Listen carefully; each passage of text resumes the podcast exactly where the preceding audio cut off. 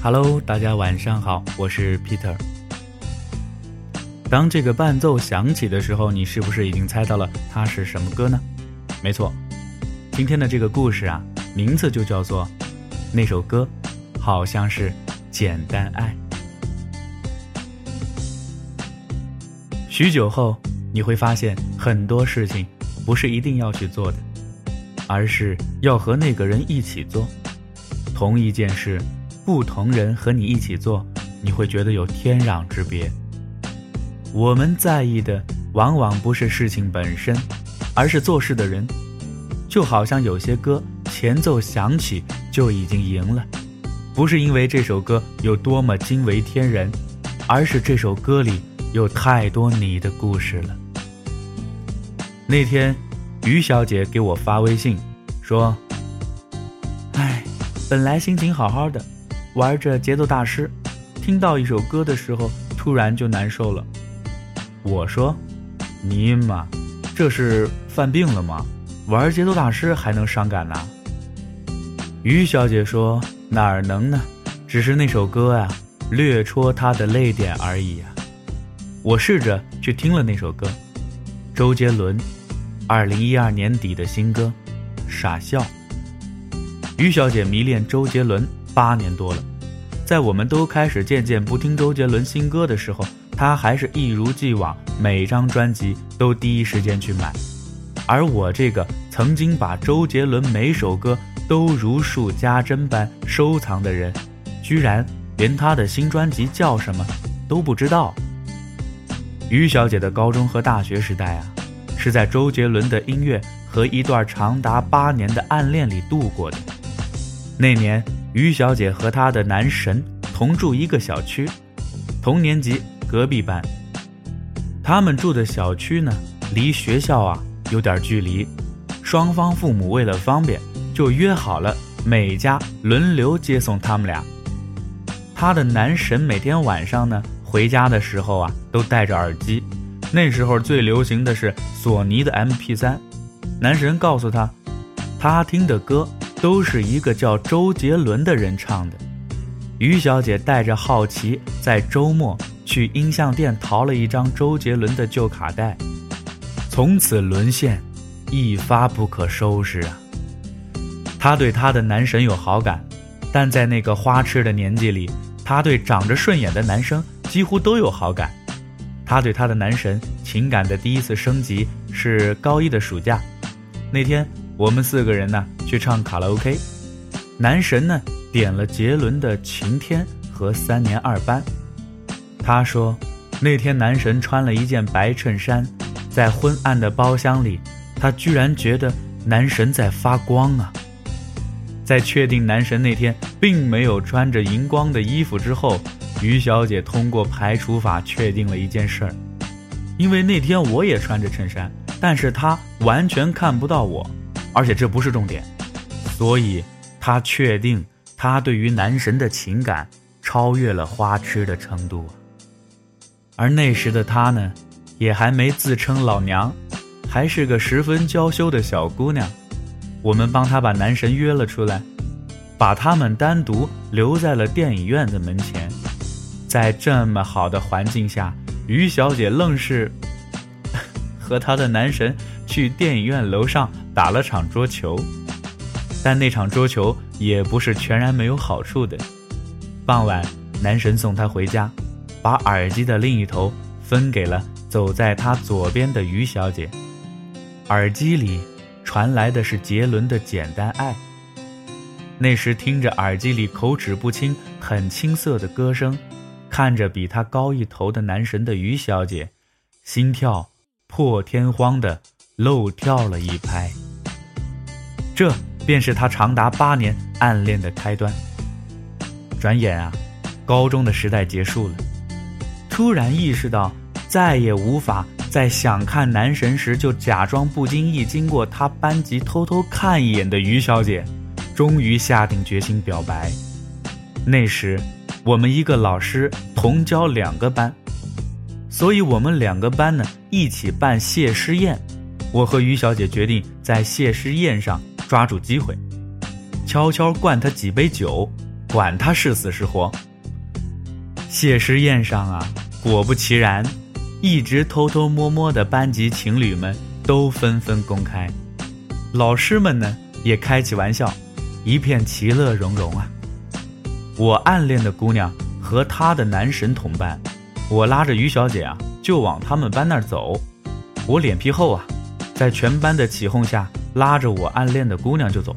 后来我才知道，那天于小姐站在她的男神面前，什么都说不出口。她想起喝酒能壮胆，二话不说抢过男神的酒杯，一口干了里面的酒。那天男神喝的是白酒啊。男神把她送回家的时候，被他爸妈说了好几句。据说于小姐在回家途中还吐了两次，觉得自己出丑的于小姐。自觉没脸见男神，从此见到男神就躲，就这样度过了那个夏天。那个夏天之后，于小姐去了南京，而她的男神去了厦门。大一、大二，每次于小姐想男神的时候，就戴起耳机听周杰伦，周杰伦也一步步变红。那个仿佛只属于他们两个人的秘密被大家熟知。周杰伦二零一零年来南京开演唱会，于小姐鼓起勇气约男神去看。本来呢都说好了，可是男神最终还是没能抽出时间呢。那天于小姐买了两张黄牛票，一个人听完了演唱会。整场演唱会她一直恍恍惚惚，她说自己看不清台上的人是谁，能看到的都是自己的影子。大三时，于小姐出国了。出国前夜，她终于约男神到小区门口。她知道，自己还是连一句“我喜欢你”都说不出口，就把要说的话呢写在了纸条上。偏偏那天风大，纸条还没接吻，就被吹走了。那天，于小姐和男神找了一个小时，她急得直哭啊！那一刻。她突然觉得自己再也不可能和男神在一起了。结果到头来，她什么也没说，就出国了。再后来，她的男神啊搬家了，于小姐和男神再次见面，已经是今年年初的事了。那时她为了工作焦头烂额，男神毕业进了外企，我考研成功，开始自己的间隔年。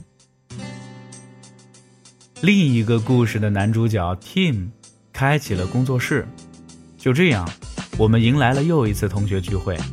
这次啊，居然来了四十多号人。我和 Tim 知道于小姐这么多年来呢，一直没能忘记她的男神，因为她中文歌只听杰伦的，而且每张专辑必买。她一难过就会抄《简单爱》的歌词。她走路呢，喜欢站在人的左边。那天。他的男神一上来就喝了两杯，快散伙的时候，他叫住于小姐，对于小姐说了一句他等了好多年的话。其实，那时候我也喜欢你啊。如果故事按照这样的节奏发展下去，大概啊，又是一段女神等到男神的故事。只是于小姐懵了一会儿，对男神说：“是啊。”那时候我可喜欢你了，后来我们四个又去唱卡拉 OK，他点了《傻笑》这首歌，男女合唱的歌。男神已经很久不听杰伦了，男生的部分呢他不会唱，他就一个人把歌唱完了。到头来，他也没有和他的男神在一起。今天，我在微博里看到一个故事，楼主三十岁。终于等回了自己当时一直爱着的男神，我在评论里艾特了于小姐，于小姐回复我说：“这样的故事啊，终究不会发生在我身上。如果我找不回感觉，那就让记忆里的人留在记忆里呗，让我心里的那份感情定格在那天彼此一人一个耳机时就好了。更多的情况是。”当你发现你们彼此暗恋的时候，时间已经偷走了你的所有选择。曾经你喜欢的人，终于对你说了一句：“那时候我也喜欢你啊。”于是，你整个人就懵住了。可是也只能说一句：“嗯，没后悔，没遗憾，也没有无奈。”那个戴着耳机追赶自由的少年，早就不再听曾经的歌了。你因为那个人做了很多事情，养成了很多本来不会有的习惯。然而，即便如此，你也明白有些东西，有些人，不是不好，而是时机不对呀。有些文字不是不好，而是你没到或者过了读它的时候。有些人不是不好。只是恰好你不想恋爱，或者不想安定。有些事儿不是不好，只是发生在你正心烦意乱的时候。所以时机很重要啊，相遇的太早或者太晚都不行。很久之后，你会发现，其实你会做那些事情呀，并不是为了在一起，其实也是为了自己。很久以后，习惯或许还在。在一起的感觉和执着，却早就没有了。十七岁，他是你的闹钟，你早起只为和他偶遇。十八岁，你送他回家，灯光拉长影子，你想牵起他的手，却以失败告终。十九岁，他送你围巾，你说着真丑，却怎么也不肯摘下来。二十岁。你们煲电话粥，一整晚话都说不完。